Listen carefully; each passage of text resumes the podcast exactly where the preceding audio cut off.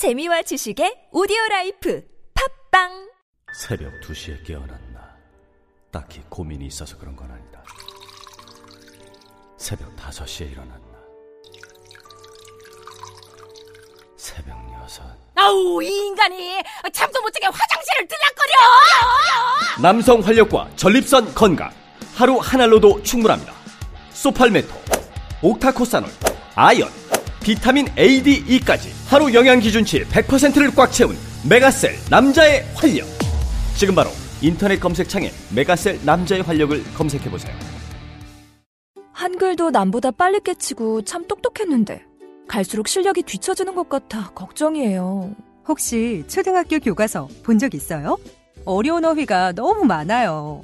학교에서는 어휘 개념을 하나하나 설명해 줄 시간이 정말 부족하잖아요. 그럼 어떡하죠? 내 아이의 어휘만큼은 내가 책임져야죠. 어휘 공부의 정성. 초등어휘 삼천, 초등어휘 오천. 검색창에 초등어휘 3천을 쳐보세요. 김치는 맛있어야 한다.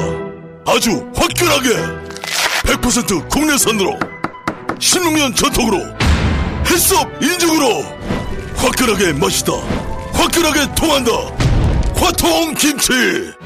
배추김치, 알짜김치, 총각김치, 깻잎김치, 깍두기도 화통. 검색창에 화통 김치.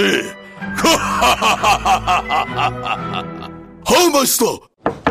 사장님 부르셨습니까? 어, 최 부장. 아까 영어 실력 제법이던데 다시 왔어? 네, 과찬이십니다. 아니야, 아니야. 근데 자네도 서초동 비밀과외 받았다면서? 아니 그걸 어떻게? 정말 소문대로 한 번만 만나도 말문이 확 트이나? 역시 듣던 대로입니다. 10분 만에 터졌습니다. 김변에 박이사에 자네까지 나도 소개해주게. 당장. 16년간 은밀하게 진행됐던 서초동 비밀과외 이제 당신 차례입니다. 지금 바로 검색창에 스피킹 솔루션을 검색하세요.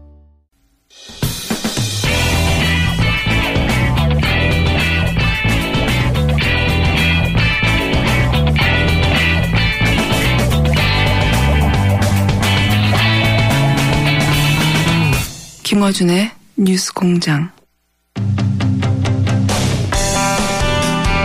6월 말 한미 정상회담이 예상됩니다. 한미 정상회담이어서 아마도 있을 중국과의 정상회담에서도 이 이슈가 핵심이죠. 사드. 이 사드 문제가 한미 정상회담에서 논의될 텐데 이 문제 어떻게 바라봐야 하는지 미사일 디펜스 분야 에서 민간 최고의 전문가 미 MIT 공대 포스톨 명예 교수를 만나보겠습니다. Hello, Dr. Postol. Hi, very nice to talk with you. 예, 우선 그 한국 청취자들이 잘 모르실 수 있기 때문에 교수님의 이력을 간단히 여쭙겠습니다. 어, 미 의회 그리고 국방부 거쳐서 현재 MIT 교수로 재직하고 있는 국방 전문가 이렇게 소개하면 될까요? Yeah, that would be fine. 예, 그렇습니다. 답은 굉장히 짧으시군요. 자, 어, 본- 어, 본론으로 들어가서 91년 걸프전 때 이라크의 스커드 미사일 47발 중에 미군의 패트리어트 미사일이 45발을 격추했다.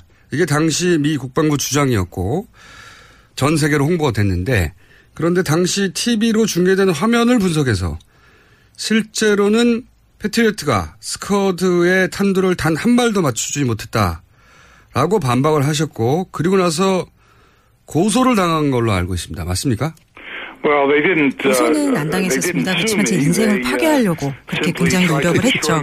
사실 법적으로 고소를 할 근거가 없었습니다. 고소를 하기 위해서는 제가 가짜, 거짓, 허위했던 말을 했고 거기에 따라서 그 사람들한테 금전적 손해가 있어야 되는데 제가 한 말이 완전히 옳다고 판명이 났었으니까요. 그 대신 여러 가지 방법으로 제 명예를 훼손하려고 노력을 했었습니다. Do. 당시 한국 언론은 고소 당한 걸로 보도가 됐었기 때문에 제가 그렇게 알고 있었는데 그런데 이제 이 국방부와 교수님 간의 싸움이 사실은 굉장히 어, 단숨에 끝난 게 아니라 오래 걸렸고 몇 년에 걸쳐서 그런데 최종적으로는 국방부가 패트리어트가 탄두를 맞추는데 실패했다고 인정을 하면서 어, 교수님이 이 싸움에서 이긴 걸로 알고 있습니다. 이게 제가 알고 있는 게 맞나요? Uh, yes, I think uh, it's a, 그 사실 더 대충 맞기는 한데 사정은 이거보다 더 복잡합니다. 국방부 장관은 효과가 없다라고 인정을 했는데 군대 공식 통계는 아직도 이전의 그 수치를 그대로 유지를 하고 있습니다. 그래서 이렇게 군대와 그리고 국방부 장관이 다른 말을 하는 그런 지금 현실이기는 했는데 어쨌든 이 경우에는 국방부 장관의 말을 더 믿을 수밖에 없겠죠. 네. 근데 이것이 아마도 그 한국 중, 국민들과 정부에게 어떤 경고로서 분명히 작동을 해야 될 것입니다. 지금 이 사드의 책임을 지고 있는 조직은 군대입니다. 근데 국방부 장관이 인정한 것도 그것도 인정하고 받아들이지 않는 그런 조직이 지금 사드를 운용하고 사드의 실제 군사적인 역량보다 이게 더 잘 어, 좋다 이렇게 주장을 할 수 있는 조직이라는 거 그것을 명심을 하셔야 할 것입니다. 잘 알겠습니다. 그런데 이제 2014년에 이스라엘이 팔레스타인 하마스 로켓을 어, 아이언돔으로 90% 이상 격추시켰다라고 하는 뉴스가 전 세계에 타전이 됐고 우리나라에서도 크게 화제가 됐습니다. 그런데 그것도 사실이 아니라고 지적을 했었어요 교수님이 뭐라고 하셨냐면 이 로켓을 맞추기도 어렵고 맞췄다고 해도 꼬리 몸통에 맞추면 소용이 없고 그리고 1m 1m 이내가 아니면 정면에 맞췄다고 해도 잘 안 터진다. 그래서 실제는 90%가 아니라 10% 이하일 것이라고 주장을 하셨어요. 제가 맞게 알고 있습니까? 실제로 요격체가 발사가 될때그 잘못된 공간으로 발사가 되는 것을 저희가 목격을 하게 됐습니다. 그러면은 이것이 요격이 돼서 저쪽에서 오는 적군의 로켓이 왔을 때 그것을 향해서 이렇게 뚝 떨어지게 낙하를 하게 되는데요.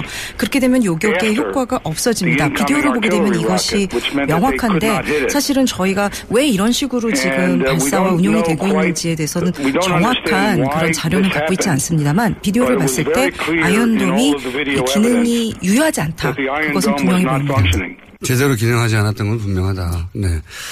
그래서 당시 기사로는 제가 이스라엘에서는 90% 이상이라고 하는데 교수님은 10% 10% 이내라고 할 것이라고 하는 기사를 본 적이 있는데 제가 궁금한 것은요. 이제 패트리어트 때도 그랬고 또 최근에 아이언돔 시스템도 어, 그런데 이렇게 과장되게 광고를 하는 게 뭐 미국의 국방부 혹은 뭐 이스라엘 정부에서 어떤 정치적 목적도 있겠지만 이 무기를 만들어낸 군수업체 이익도 분명히 영향을 주는 거 아니냐.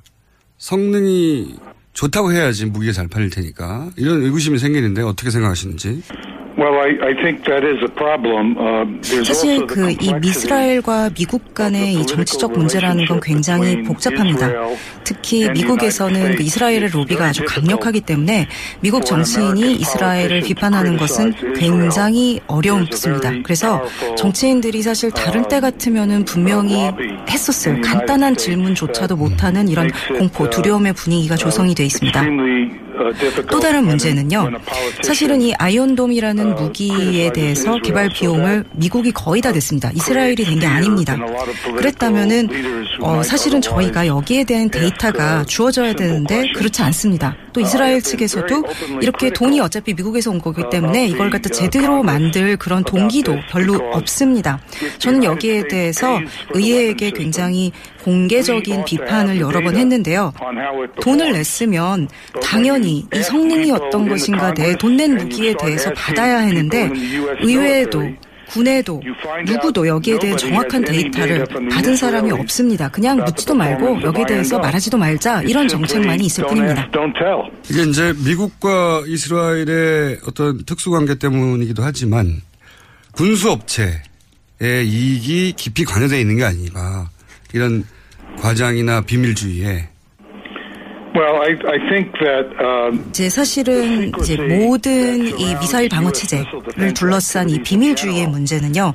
아이언돔은 사실상 미국이 만든 무기라고 볼 수 있고, 뭐 페이트리어트나 사드는 미국이 실제로 공공연하게 만든 무기인데 이 전체에 대해서 다른 무기에 비교할 때 이런 비밀 정도가 굉장히 부적절합니다. 그래서 이것을 반대하는 사람이 논리적인 어떤 근거를 할 수 있는 그런 데이터가 전혀 공개가 안 되게 다 극비 처리가 돼 있습니다. 이렇게 부적절한 비밀, 극비 처리가 돼 있는 것은 분명히 뭔가 성능에 문제가 있다는 얘기고 저는 이 그 미사일 방어 체제에 있어서 가장 큰 문제가 바로 이 부분, 이 비밀주의라고 생각을 합니다. 그게 성능에 비해서 지나치게 높은 비용이 들어가고 그리고 그렇게 성능이 떨어진다는 게 알려질 경우에 그 관련 산업 군수업체 자체가 굉장히 어려움을 겪을 수 있고 그래서 이제 경제적 관점도 분명히 중요한 포인트가 아닌가 하고 질문을 드린 거거든요. Well, I think it's a very complicated uh, set of problems that 그러니까 이 문제가 상당히 이제 복잡한데 그것의 일부를 잘 지적을 해주신 겁니다. 조금 더 말씀을 드리자면 이런 특 정한 방어 체제가 배치되는 데 있어서 미국 군대 내에서 중요한 역할을 하는 부대가 있습니다. 육군 방공방어 부대인데요. 이런 그 방공부에 관련해서 결정을 하는 그런 이제 업무를 맡고 있는 조직입니다. 그래서 여기서 봤을 때 그러면은 우리가 그 방공방어를 하기 위해서 어떤 걸 써야 되는가? 그거를 뭐 탱크로 해야 되는가? 아니면 지대공 미사일로 해야 되는가? 뭐 이런 여러 가지 결정을 하는 그런 부서인데 이 부서 같은 경우에는 사실 늘 경제적으로 살아남으려고 굉장히 노력을 하고 애쓰고 있는 그런 조직입니다. 그러다 보니까 이런 그 군수 업체들과 굉장히 긴밀하게 그렇게 일을 하고 있죠. 그래서 이 이제 군수업자들이 역시 이 성능이 안 좋은 거를 갖다가 팔았을 때 이것을 갖다가 그 성능에 대한 그것을 갖다가 이렇게 덮기 위한 거를 할 때 서로 굉장히 돕는 그런 역할을 하고 있습니다. 한쪽은 돈이 필요하고 그러니까 예산을 확보해야 되고 한쪽은 성능이 좀 떨어지더라도 물건을 팔아야 되는 업자들이고. 그래서 어떻게 보면은 이 미사일 방어 체제라는 것은 이 두 조직이 만나 이뤄낸 불안한 사고라고 말할 수 있겠습니다. 알겠습니다. 자, 이 사드는 그러면 패트리어트나 아이언돔의 컨셉을 좀 확장한 미사일 방어 시스템이라고 이해를 하면 되는 건지 기존의 MD 미사일 디펜스 시스템하고 이 사드의 공통점과 차이점은 뭔지 좀 설명해 주십시오. Uh, yes, there are similarities between THAAD and other missile defense 이 이제. 사드가 미사일 방어 시스템의 일반적인 컨셉을 이제 사용한 것을 맞는데 페이트리어트나 아이언돔하고는 좀 다릅니다. 사드 같은 경우에는 사실 비유를 하자면은요, 이지스함 시스템인 그 SM3에 훨씬 더 가깝고요. 아니면 이제 US 미국 그 국가 미사일 방어 체제 이쪽에서 쓰는 방법과 비슷합니다. 가장 큰 특징은요, 그 대기 밀도가 낮아지는 굉장히 고도가 높은 지역에서 어, 작동을 하게 돼 있고요. 그리고 또 그 이제 적외선 유도 장치를 사용을 합니다. 반면에 이제 그 페이트리어트나 아이언돔 같은 경우는요, 그 요격이 이루어지는 요격 궤도가 훨씬 낮고, 그러니까 대기 밀도가 훨씬 높은 데서 하고요. 그 다음에 그 반사 레이더 시스템을 사용해서 유도를 합니다. From their targets. The reason that it is extremely important 그런데 이 차이를 이해하는 거. 그러니까 이렇게 외기권, 고도가 높은 고도에서 작동을 하게 되는 요격이 일어나게 되는 시스템에 대해서 이것을 갖다가 잘 이해해야 되는 이유는요. 이것이 이 시스템, 그 사드뿐만이 아니라 외기권에서 요격이 일어나는 모든 SM, 이지스함 SM3 시스템 같은 것에 아주 결정적인 취약점이라는 것이기 때문이니다 왜냐하면 이것이 일단 이런 그 비행 물체가 외기권에 들어가게 되면은요. 모든 아주 가벼운 것들도요 공기 밀도가 워낙 낮고 공기 저항이 없기 때문에 굉장히 잘 나릅니다. 그렇기 때문에 그 미사일 근처에 있는 어떤 물체도 다 기만탄으로 작동을 하게 됩니다. 그렇기 때문에 이 기만탄 때문에 이것을 요격을 하는데 어려움이 있을 수 있죠. 예를 들자면은요, 이제 사드에 부착이 돼 있는 그 적외석 센서의 입장에서는요, 거기 보이는 것들이 모든 게 그냥 다 빛의 점, 정 광으로 보일 뿐입니다. 그러니까 이걸 어떻게 비유를 할 수 있냐면은요, 저희가 별을 바라보면 그 별의 뭐 모양이 어떻다, 크기가 어떻다 이런 걸 전혀 알 수 없고 그냥 빛의 점, 정광으로 보일 뿐이죠. 그래서 예를 들어서 풍선같이 아주 간단한 물체라도 그 곁을 같이 미사일과 같이 이제 나르고 비행을 하고 있다면은요, 그 적외선 사드의 적외선 센서 입장에서는 그냥 그 탄두와 똑같은 것으로 그렇게 인지가 된다는 것입니다. 그래서 이렇게 그 이 미사일 요격체 센서가 이게 진짜 타겟인지 아닌지를 구별하는 능력이 아주 극단적으로 떨어집니다. 그렇기 때문에 아주 북, 예를 들어서 북한 측에서 북한 탄도탄을 발사하면서 뭐 이제 쉽게 이러한 사드를 피해갈 수가 있는데요. 만약에 만약에 이제 어떤 고도에 다다랐을 때 미사일을 갖다가 조각을 내게 해서 하면은 이 탄두와 함께 이런 그 미사일의 조각들이 막 공중회전을 하면서 날아다니게 됩니다. 그러면은 이 타, 사드의 센서에는 이것이 그냥 다 똑같은 빛의 점으로 보일 뿐이지 그것을 갖다가 뭐가 이제 실제로 탄두고 뭐가 이런 그 기만탄인지 기만체인지 알 수 있는 방법이었습니다. 아주 아주 간단한 걸로도 이 사드를 쉽게 속일 수 있습니다. 그렇다는 얘기는 사드가 북한 미사일 공격에 대한 방어 능력을 그다지 제공하지 못한다. 라고 이해해도 됩니까? 어떤 유용한 이런 군사 방어 능력이 있다, 있다고 해- 한다면 제가 굉장히 놀랄 것 같습니다. 없다는 얘기죠. 예. So there is not. not be reliable enough to handle any kind of. Uh, 그러니까 실제 군사적으로 걱정할 만한 공격 상황에서는 전혀 유용하지. 않다고 봅니다. 그렇군요. 전문가로서 이게 이제 군사적 방어 능력 측면에서 부족한 무기라고 이렇게 판단하시는 건데 그렇다면 미국은 왜 이런 사드를 한국에 배치하려고 하는 걸까요? Well, uh, that's a very complex question because 사실 이 문제는 굉장히 복잡한 문제입니다. 많은 여러 사람들이 다른 동기로 또 다른 믿음을 가지고 사실은 이 미사일 방어 시스템을 갖다가 이제 홍보하고 이것을 갖다가 이제 설 이제 하려고 하는 건데요. 근데 아마도 이 중에서 현재 나온 것 중에서 가장 어, 증거가 많이 나온 것 중에 하나는요. 미국 정부 내에서 중국을 상대로 어떤 그 중국의 미사일 방어 방어 능력을 갖다가 중국에 대한 중국에 대한 중국에 대한 미사일 방어 능력을 갖다가 그 좀 더 증진시키기 위해서 이것을 한다라는 그것이 아마 지금까지는 가장 그 명백하게 나온 증거가 있는 것 같습니다. 지금 사드 같은 경우는요 요격 능력은 별로 없습니다. 그렇지만 이 사드의 레이더는 이론상으로 볼 때 굉장히 강력합니다. 그래서 지금 이론상으로는요 사드의 레이더가 중국의 대륙간 탄도 미사일의 탄도에 대해서 상당한 데이터를 갖다가 수집하고 이것을 갖다가 미국 국가 미국의 그 국가 미사일 시스템에 직접 제공을 할 수 있다. 지금 현재 원칙상으로는 그게 가능한 걸로 되어 있습니다. 이게 실제로는 어떻게 되는지 아무도 모르지만요. 현실에서는요. 이러한 그런 그 중국에 대한 그 미사일 방어 체계 이것의 일환으로서 어, 사드가 이렇게 그 미국 측에서 미루고 있지 않나 그것이 가장 조금 그래도 어, 가장 명백하게 드러나는 이유 중에 하나인 것 같습니다. Only last month there was a very important statement. 바로 지난달에 그 CIA의 그 오바마 행정부에서 CIA의 그 수장이었던 그 마이클 헤이든이 이제 이런 말을 했었죠. 그래서 결국은 이제 이러한 그, 그 사드를 갖다가 배치하는 목적이 중국을 화나게 하고 중국에게 너 조심해라고 경고하는 목적이다. 저는 이게 이렇게 인정한 거에 대해서 상당히 놀랐는데 어쨌든 정부 내에서 어쨌든 이런 생각을 하는 이런 목적으로 사드를 갖다 배치하려고는 인사들이 있구나 하는 것에 대한 어떤 증거를 볼 수 있을 것 같습니다.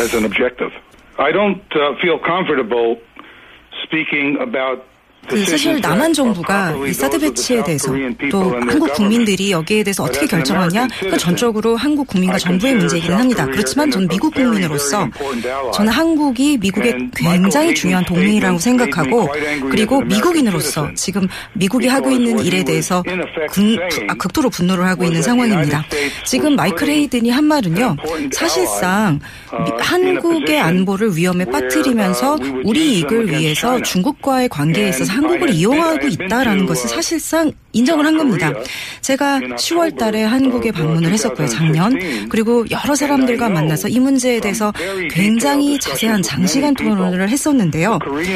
제가 거기서 느낀 거는 실제로 미국이 그럼 사드 배치를 왜 하려고 하는가 그 근본적인 이유에 대해서 전혀 얘기를 하지 않았다는 겁니다. 미국이 한국에게. 예. 그리고 이렇게 제대로 얘기도 안 해주면서도 한국을 이용하려고 하는 거죠. 사실 만약에 한국이 이런 걸 다 알면서도 그래도 내 우리가 사트를 배치하겠다. 그거는 한국의 전적으로 선택입니다. 그렇지만 이렇게 여- 우리가 그걸 왜 하려는지 얘기도 안 해주고 속이면서 이용하려고 드는 건 동맹에 대한 태도가 아니고 미국인으로서 여기에 대해서는 정말 부적절하고 차다고 생각하고 굉장히 미국인으로서 분노하고 있는 바입니다. 작년에 이제 한국을 10월에 방문해서 말씀하신 대로 사드 관련해서 한국의 뭐 정보 관계자들이나 그런 분들 만나신 것 같은데 그분들 그, 그 한국의 관계자들이 미국이 사드를 왜 한반도에 배치하려고 하는지 어 그 군사적인 어떤 효용성이나 또는 어, 전략적인 이유에 대해서 제대로 이해하지 못하고 있었다는 얘기냐? Well, uh, what I found speaking with members in the National 그 Assembly. 사실 제가 국회의원들하고 만나서 여기에 대해서 얘기했을 때이 사드에 대한 자세한 상황을 정말 많이 알고들 싶어 하셨습니다. 그런데 많이 이런 거를 못 받았다라는 거를 갖다 제가 알게 되었는데요. 예, 정보를요. 이제 예를 들자면은요. 그 실제로 미국에서는 이 사드 레이더가 이제 취합한 정보들을 정보들이 미국의 국가 미사일 방어 체제하고는 직접적으로 이렇게 커뮤니케이션이 안 된다. 이렇게 얘기를 했는데 그건 절대 사실이 아닙니다. 이 사드라는 시스템은 이것이 아주 초기 설계 단계부터 그러니까 종이에만 이렇게 그려 그림 그릴 그 단계부터도 이미 미국의 국가 미사일 아, 방어 체제하고 직접적으로 커뮤니케이션이 데이터가 오가도록 그렇게 설계가 되었지만 그럼에도 불구하고 국회나 국민 정부들은 다 그게 그렇지 않다. 이렇게 미국으로부터 정보를 받은 겁니다. 저 이것은 큰 문제라고 봅니다. 당시 이제 박근혜 정부 그리고 국방부에서는 어, 이 사드 시스템이 미국 본토 방어 용인 미국 MD 시스템의 일부가 아니냐. 그러니까 우리가 미국이 자국을 방어하기 위해서 만든 시스템의 일부로서 기능하는 그런 역할을 왜 해야 되느냐 하는 반론이 나올까봐 이 부분을 의도적으로 미국이 숨겼던 혹은 한국 정부가 한국 국민에게 숨겼던 했었다. 라고 저는 이제 이야, 이야기 되는데 다시 여기서 확인하고 싶은 건 그러니까 사드는 미국 본토 방어를 위한 MD 시스템의 일환이 확실히 한 거죠. It has to be. 그럴 수밖에 없습니다. 그러니까 초기에서부터 그 미국의 자국의 그 미사일 to the 방어 체제로부터 정보를. 받고 또 정보를 보내고 um, 그런 방식으로만 기능을 the 하도록 그렇게 설계가 됐기 때문에 그렇습니다. to 그래서 그 일단 이론상으로 볼 때는 그럴. 수밖에 없어 보인다. 말할 수밖에 없을 것 같습니다. 그러면 둘 중 하나겠군요. 미국 정부가 한국 정부에 거짓말을 했거나 아니면 한국 정부가 사실을 알고 있으면서도 한국 국민에게 거짓말을 했거나. 아마도. 이제 And, 두 가지 경우다 그렇게 uh, 좋은 거는 아닐 텐데요. 정치계라는 데가 원래 좀 이제 그렇기는 하죠. 그래서 the 결국은 오바마 측에서 근데 거짓말을 했거나 이제 박근혜 정부가 거짓말을 했거나 일 텐데요. 사실. 제가 이제 짐작을 하자면 양쪽이 다 거짓말을 하지 않았을까. 그러니까 어쩌면 딱 두 정부 간의 이해관계가 맞아 떨어지는 지점이 있어서 그렇게 둘 다 거짓말을 하지 않았을까 하는 게제 추정입니다. 그런데 말이죠. 이런 사드를 그러니까 미국의 입장에서 보자면 중국을 견제하기 위한 무기를 한국의 땅을 빌려서 설치한 건데 그런데 그런 비용을 트럼프 대통령이 한국에 내라고 말을 했단 말이죠. 이 트럼프 대통령의 발언은 어떻게 생각하십니까? I could only 그 저는 미국인의 입장으로서밖에. 대답할 수 없을 것 같은데요. 말도 안 되는 얘기입니다. 사실 미국 쪽에서는 배치를 분명히 원했고 우리는 미국에서는 그리고 근데 남한에서는 이게 우리가 과연 해야 되냐 안 하는 데서 우려가 많았던 상황이고 그래서 미국이 그럼 우리가 돈을 낼게 이렇게 돼서 그럼 한국이 그럼 할게 이렇게 된 게 아닙니까? 근데 그러고 나서 다시 돈을 내라 말도 안 되는 얘기죠. Uh, absurd. 알겠습니다. 어, 이제 미국이 한국에 사드를 배치하고자 하는 것은 이제 쭉 말씀하셨듯이 중국을 견제하고 압박하고 또 중국의 미사일로부터 미국 본토를 방어하고 하는 이유인 거는 알겠는데 이 중에 또다시 이제 그 군수업체의 이권에 대해서 질문을 드리고 싶은데 여기 로키드 마틴사의 이권도 그런 사드 한국 배치 결정에 영향을 미치지 않았겠느냐 이게 궁금하거든요. 왜냐하면 한국에서는 이 문제 그러니까 록히드 마틴사의 이권과 관련된 스캔들이 있을지도 몰라서 제가 질문을 드리는 겁니다.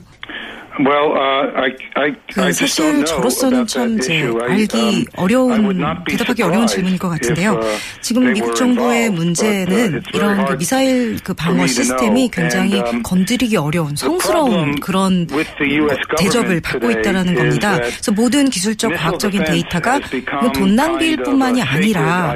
지금 굉장히 바- 생산적이 um, 반생산적이다라는 그런 것을 갖다가 여실히 보여주고 있는데도 정부 내 에서 이걸 계속 왜 원하고 있는지 이것에 이것이 가장 큰. 문제인데요. 이것과 um, 관련해서 정부 관료와 그다음에 군수업체 사이에서 어떤 유착이나 uh, 문제가 있을지 여기에 대해서 사실 저는 참 뭐라고 말씀드리기가 어려울 것 uh, 같습니다.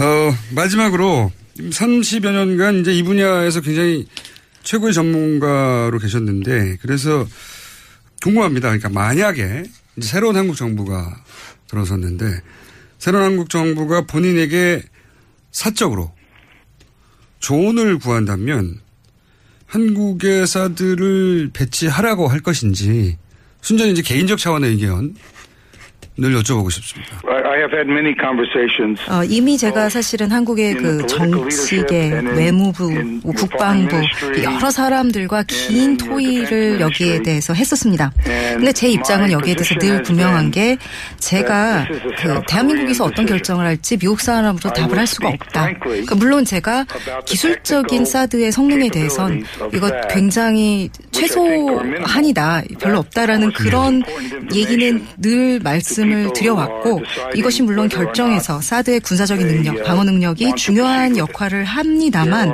그럼에도 불구하고 제가 미국 시민으로서 여기에 대해서 결정에 대해서 뭔가 얘기를 하는 것은 부적절한 것 같고요. 그리고 한국의 민주주의는 아주 이미 놀라운 수준입니다. 생각하고 행동하는 데 있어서 충분히 좋은 결정을 내릴 만큼 이미 똑똑한 정, 아, 나라, 국가라고 생각을 합니다. Of this situation. 저는 제가 생각할 때 지금 이 상황이 상당히 비극적이라고 생각을 합니다. 사실 미국도 이 사드가 군사적인 능력 면에서 별거 없다라는 거 알고 있고 중국도 이거를 알고 있습니다. 그럼에도 불구하고 중국이 분노하는 것은 지금 미국 정부가 중국에게 했던 굉장히 중요한 약속. 미국의 그 영토 방어 미사일 시스템이 미, 그 미사일 방어 시스템이 중국이 아니라 북한만을 겨냥, 겨냥 하고 있는 것이라는 그 약속을 갖다가 사실상 어긴 겁니다. 그래서 물론 기술적으로 사드가 중국의 이제 어, 중국 측에서 봤을 때 군사적인 위협보다도 이것이 가지는 외교적인 그런 어, 의미가 훨씬 더 큰 것입니다. 중국 입장에서 보면은 이런 그냥 기술적으로 사드의 군사적인 위험 능력뿐만이 아니라 그보다 훨씬 더 큰 거는 외교적으로 봤을 때 미국이 한 굉장히 큰 약속을 어기고 중국 본부에 굉장히 솔직하지 못한 모습을 보인 거거든요.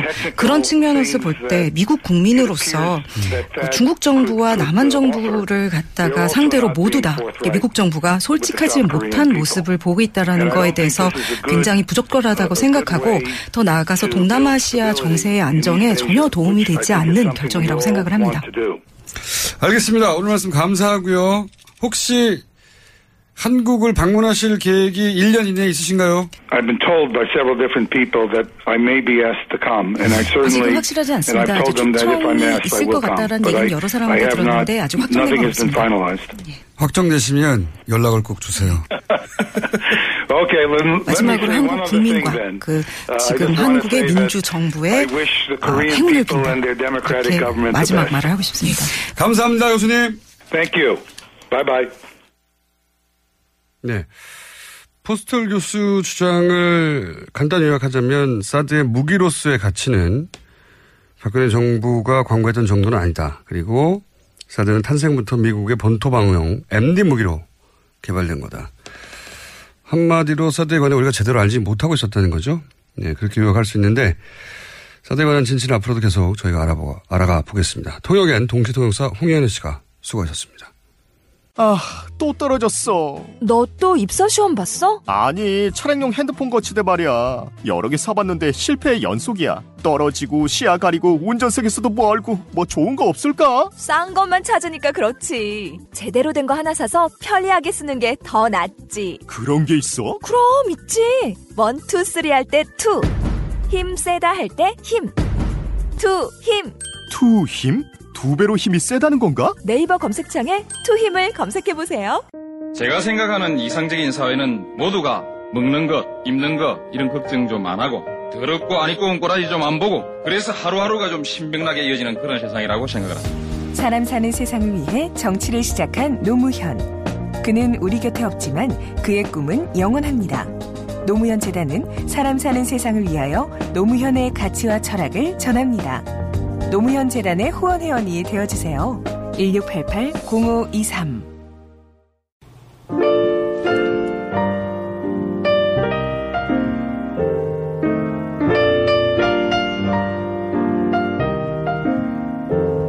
예, 불친절한 AS.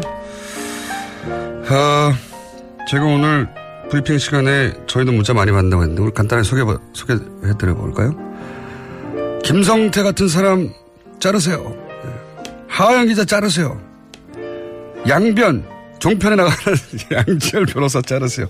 김은지 기자 왜 쓰는 겁니까? 안민석 시각이 너무 좁아요. 노회찬을 왜 그렇게 싸고 도십니까? 이혜훈의 본래 모습을 모르세요? 김호준을 잘라라. PD 잘라라. 예. 작가 잘라라. 서별사를 그렇게 합니다. TBS 사장 물러가라. 이제 이런 문자 제가 매일 받습니다. 네. 어, 이 문자대로 하면 방송할 사람이 없어져요. 네. 오로지 엔지니어만 남습니다. 앞으로는 엔지니어 잘라라는 문자도 보내주십시오. 제가 이런 문자를 굳이 따로 소개하는 이유는 음, 저는 공무원 아니잖아요. 근데 어, 정치인들은 공복이죠. 네. 그러니까 국민들이 유권자들이 이렇게 즉각적이고 직접적으로 피드백 하는데 익숙해져야 합니다. 예. 유권자가 정치인을 상대하는 방식이 진화하고 바뀌고 있는 거예요. 이제 이런 일이 이전에는 없었기 때문에 당황스러운 부분도 있긴 하겠는데, 어, 그래서 유권자도 정치인도 조금 더 세련되어져 가겠죠. 근데 이걸 폭탄이라고 그런 부정적인 프레임으로 가둬버리면 시대를 잃지 못하는 겁니다. 네. 그래서 유권자들더러 어, 바뀌라고 하면 하지 말라고 하면 이건 정치인으로서 더 이상 어, 지체되고 자격이 없어지는 시대가 열리고 있는 거예요. 네, 그래서 다시 한번 이런 문자 소개해드렸고요. 많습니다, 항상. 그렇다고 제가 웁니까? 울지 마시고요, 정치인 여러분. 휴대폰 하나 더 장만하시든지 그렇게 하시고요. 네. 그 외에도 뭐 많은 문자가 옵니다. 강신주 박사님 코너 왜 없어진 거예요? 이런 문자 아직도 옵니다. 예. 다들 각자 청취자들이 음, 받아들이는 방식이 다르니까요. 그럴 수밖에 없죠. 이런 문자도 옵니다. 공정장 너무 섹시하다. 네, 목소리만 이러시면 안 됩니다. 자, 어, 불친절한 에이스 여기까지 하겠습니다.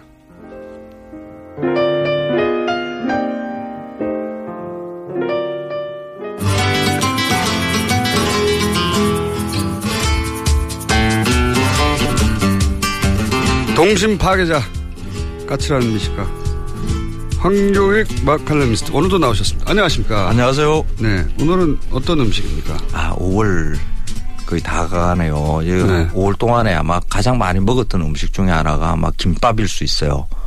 아, 아 소풍. 소풍. 네. 네. 야외. 네. 피크닉. 날 음. 뭐 부모님 모시고 뭐 이렇게 야외 나가서 먹는 음식 중에 하나가 이 김밥이죠. 가장 간단하게 싸는 음식. 네. 그 봄에 또 그 체육 대회 뭐 유치원이나 초등학교에서 네, 운동회 네, 운동회 예. 이거 많이 하더라고요. 그때 또 나오는 운동회하고 소풍은 뭐 김밥이죠. 네, 김밥이죠. 네.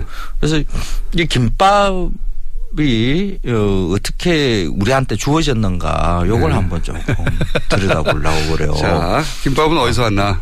우선 어, 뭐그 소풍이나 어, 운동에 이익에서만 먹는 게 아니라 그냥 일상에서 가장 많이 먹는 음식류 중에 하나일 수도 있어요. 특히 직장인들.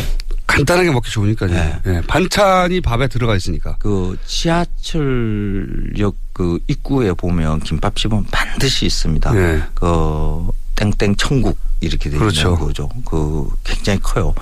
어, 김밥 전문점이 전국에 어마어마하게 많습니다. 얼마나 많을까요? 아, 그래서 개수는 안 세봤는데 네. 어, 이렇게 우리한테 일상으로 김밥이 늘 있으니까 이게 우리 예전부터 이렇게 먹어왔던 음식이다. 실제로 그 네티즌들이나 이런 거 보면 우리의 아주 전통적인 음식인 것으로 이렇게 인식하시는 분들도 많아요. 김밥이 우리 고유의 네. 음식의 한 형태인 줄 알아요. 네. 그런데 이 김밥이 우리한테 그 외래 음식으로 이렇게 들어오는 게 아, 기껏 한 100년 정도밖에 안 됩니다. 역시 일, 일제강점기. 그렇죠. 일제강점기. 제가 늘 일제강점기 이야기를 하니까 특히 일본에서 유래한 음식 이야기를 자꾸 하니까 제가 친일이라는 이야기도 가끔씩 들어요.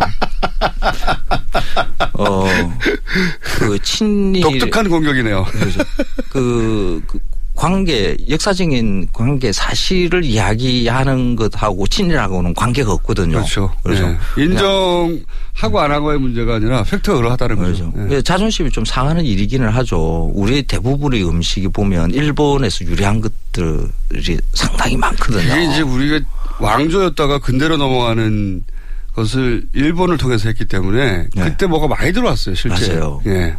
그래서 어 1924년에 나온 그 조선 요리 책이 하나 있어요. 네. 조선 무상신식 요리 제법이라는 책인데 네. 어 그때 당시에는 뭐 지금의 요리책으로 비교하자 그러면 거의 베스트 초베스트셀러의 음. 책이었어요. 누가 쓴 겁니까? 어그 책이 방신영 선생이었나? 음. 어 당시의 요리 연구가입니까? 예, 그렇습니다. 말하자면. 예. 어, 그분이 앞부분에는 조선 요리들을 쭉 해놓고 뒤에 조금 일부 뭐 네. 서양 요리 이런 부분도 나와요. 네. 어, 그때는 이미 근대가 이제 시작됐으니까. 아, 그리고 일본 요리가 나오는데 뒤에 스시라는 제일 마지막 항목입니다. 네. 스시 이렇게 나와요. 지금 우리 스시라 그러면 어, 초밥 위에 생선이 이렇게 올려져 그렇죠. 있는 거뭐 네. 이런 거잖아요. 그런데 어, 그게는 그 지금의 김밥과 유사한 음식을 이렇게 조리법을 써놨습니다. 아, 스시라고 해놓고 네. 지금 보면 김밥 아니야? 이런 걸 조리법을 만들어 놨다고요? 그렇죠. 써놨다고요? 어, 밥을 어 그러니까 시큼하게 이렇게 만드는 거로 만드 초밥처럼 네. 이렇게 해, 해야 된다라고 해놓고 어 계란, 어 표고, 박꼬지, 네. 시금치 뭐 이런 것을 넣고 이렇게 많은 것으로 이렇게 돼 있습니다. 김으로 만다. 네. 오, 김밥이네요. 그냥. 김밥이죠. 어, 이 안에 이제 박꼬지, 시금치, 표고, 계란 뭐 이런 것들이 들어가 있는 것. 요런 것의 원형이 일본에는 이 김밥이 아주 다양하게 존재하거든요. 네. 그냥 어, 밥 안에 그냥 당근만 하나 달랑 들어가 있는 것도 있고 오이만 달랑 들어가 있는 것도 있고 어, 삼각 모양으로 싸는 것도 있고 뭐 다양하게 존재해요. 네. 근데 이렇게 달걀, 표고, 박, 시금치 이런 것들을 같이 넣고 이렇게 싸는 그 형태의 김밥을 후토마키라 그러거든요. 음. 그러니까 후토마키가 우리한테 처음으로 그 스시라는 이름으로 음. 이렇게 보여지기 시작하는 게 1924년. 일본에서는 후토마키였는데 우리나라에 들어와서 그걸 스시라고 받아들였군요. 그렇죠. 처음에는 스시. 아. 그러다가 어 일제강점기에는 그렇게 크게 안 번져요. 이 김밥이.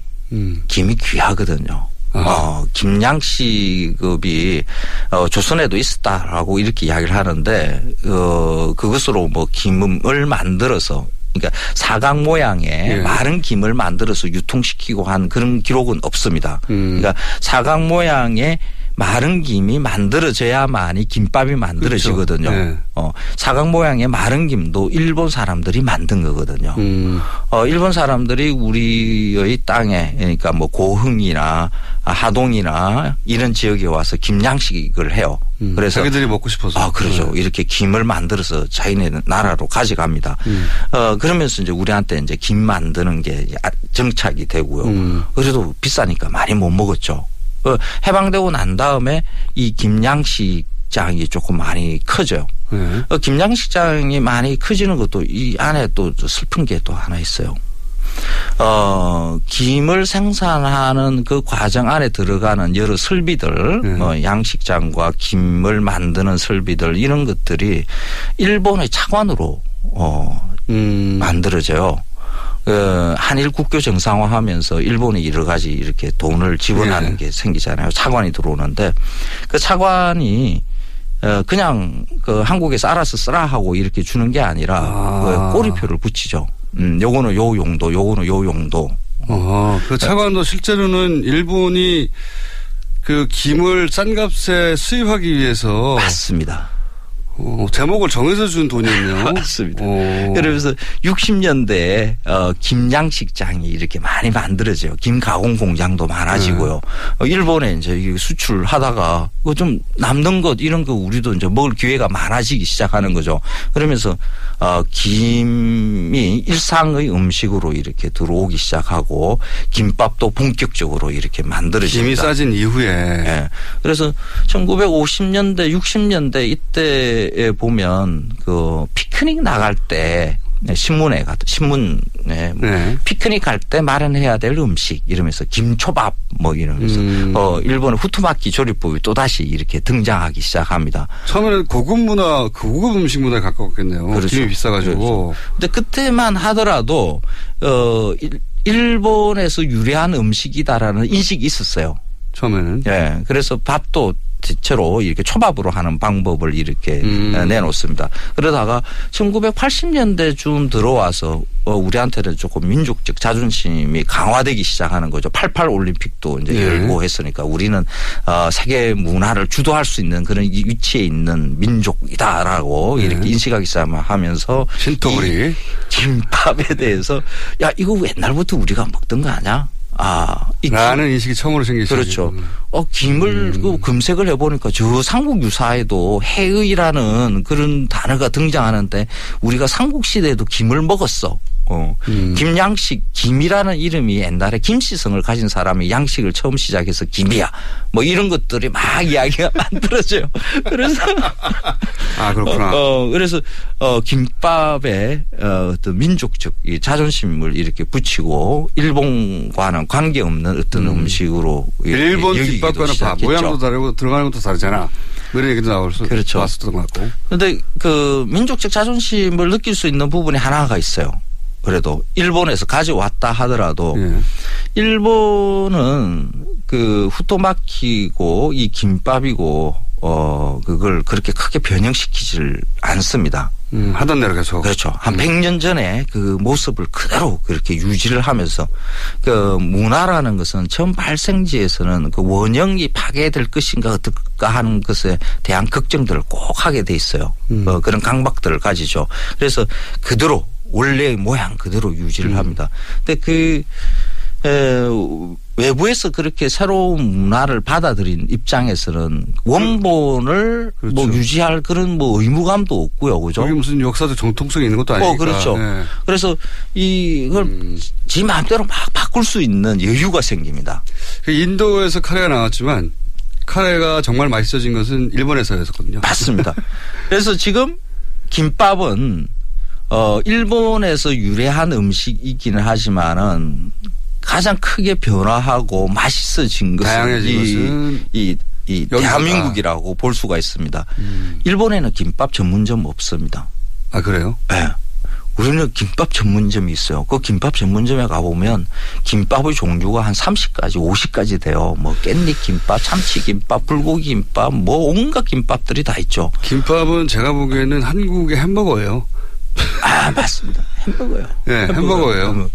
그 한식 세계화 저 지난 정부 이번 정부에는 아마 한식 세계화 이야기는 더 이상 안 나올 거라고 저는 그리고 IMF 하고요. 터지고 나서 자영업을 하고 싶은데 마땅한 아이템이 없으니까. 아 그것도 맞습니다. 예, 땅, 네. 땡땡 천국이 휩쓸 경제적 여건도 사회적 여건도 마련된 거죠. 그죠. 예. 그, 그 한식 세계화라는 이런 것이 정책이 만들어지는 것도 이 음식에 어 민족주의, 국가주의 이런 것을 붙이기 때문에 이런 정책들이 만들어지는 거거든요. 음식은 그냥 단지 에 문화의 가치만 있을 뿐이지 어, 그 음식에 어떤 어 과도한- 국기, 국가의 딱지를 붙이고 민족의 딱지를 붙이고 하는 순간 그런 거 싫어하시죠, 원래. 예. 예. 그, 그 음식을 제대로 즐기지 못하게, 돼- 못하게 돼요. 어, 우리는 그 일본에 가서 먹는 라면 네. 그 라면을 라멘이라 그러죠. 라멘을 두고 우리는 일본 라멘 이렇게 이야기를 해요. 네. 일본 한국에서 팔고 있는 라멘 집들도 다 일본 라멘 이렇게 그렇죠. 이야기합니다. 근데 일본 사람들은 그 라멘을 중국 음식으로 여겨요. 아. 어, 중국의 그 면 요리 중에 하나로 들어와서 일본화 한 거거든요. 음. 그래서 일본에서는 그 오래된 라면집에는 그 빨간색의 이게 차양이 걸려 있고요. 아하. 중화풍 뭐 이런 게 걸려 있는 아, 것을 오리지널이 중국이라는. 걸 아는구나. 그렇죠. 네. 그래서 일본에 일본은 중국에서 라면을 받아들이기 때문에 중국 음식으로 여기고요. 어 우리는 일본에서 받아들였기 때문에 일본 음식으로 여기는 음. 거죠. 어 짜장면도 그래요. 우리는 짜장면은 중국 음식이잖아요. 네. 중국에서 유래한 것. 그런데 일본에 짜장면이 조금씩 팔리거든요. 네. 어, 일본 사람들은 한국으로 알고 있어요. 한국 짜장면입니다. 음식에 민족적 감정을 그 넣어서 이걸 가지고 한 그 뭡니까 음식 한식 세계화 네. 로 밀고 나가는 걸 굉장히 부담스러워하고 부담스럽다기보다는 촌스럽다고 여기시죠 기본적으로. 촌스럽죠. 예. 지금 그이 세계화 시대에 그, 그 민족팔이 그 국가팔이 하는 문화에다가 문화에다가 아, 그렇게 특히나. 하는 것은 예. 어뭐 유명한 음악이라는 유명한 미술가 이런 거에 사실 이렇게 국가나 민족 안 붙이잖아요. 예. 어, 고가 어느 민족의 어느 국가 사람이라는 게 우리가 중요하다고 생각하지 않지 않습니까? 음악도 그러고요. 어, 문화로 서로 이렇게 연대할 수 있는 길도 이렇게 새로 생각해 볼 수 있는 거죠. 일본과 우리가 역사적으로 큰 갈등이 있었고 지금도 계속 갈등 과정에 있지만은 그 음식 을 나누는 방식은 서로 맛있는 것은 서로 찾아서 어 일본에도 자세히 들여다 보면 우리 한국에 예전에 먹었던 음식들을 가져가서 마음대로 막 변형시켜서 먹는 것들 많거든요. 그래서 문화로 음 식으로 이렇게 연대할 수 있는 길도 이렇게 모색해 볼 수가 있습니다. 그러니까 아 문화에다 아 문화 이 음식 문화에다가 음식과 민족주의를 붙이지 말자. 그렇죠. 예. 그렇죠. 특히 이번 정권에서는 그런 짓은 좀 하지 말자. 합시다. 한식 세계화 같은 거 이제는 하지 맙시다. 자, 김밥으로 그 얘기 나눠봤습니다. 지금까지 까칠한 미식가 마칼리미스트 황교익 씨였습니다. 감사합니다. 예, 고맙습니다. 이번 주는 여기까지입니다. 김어준이었습니다. 월요일 뵙겠습니다. 안녕.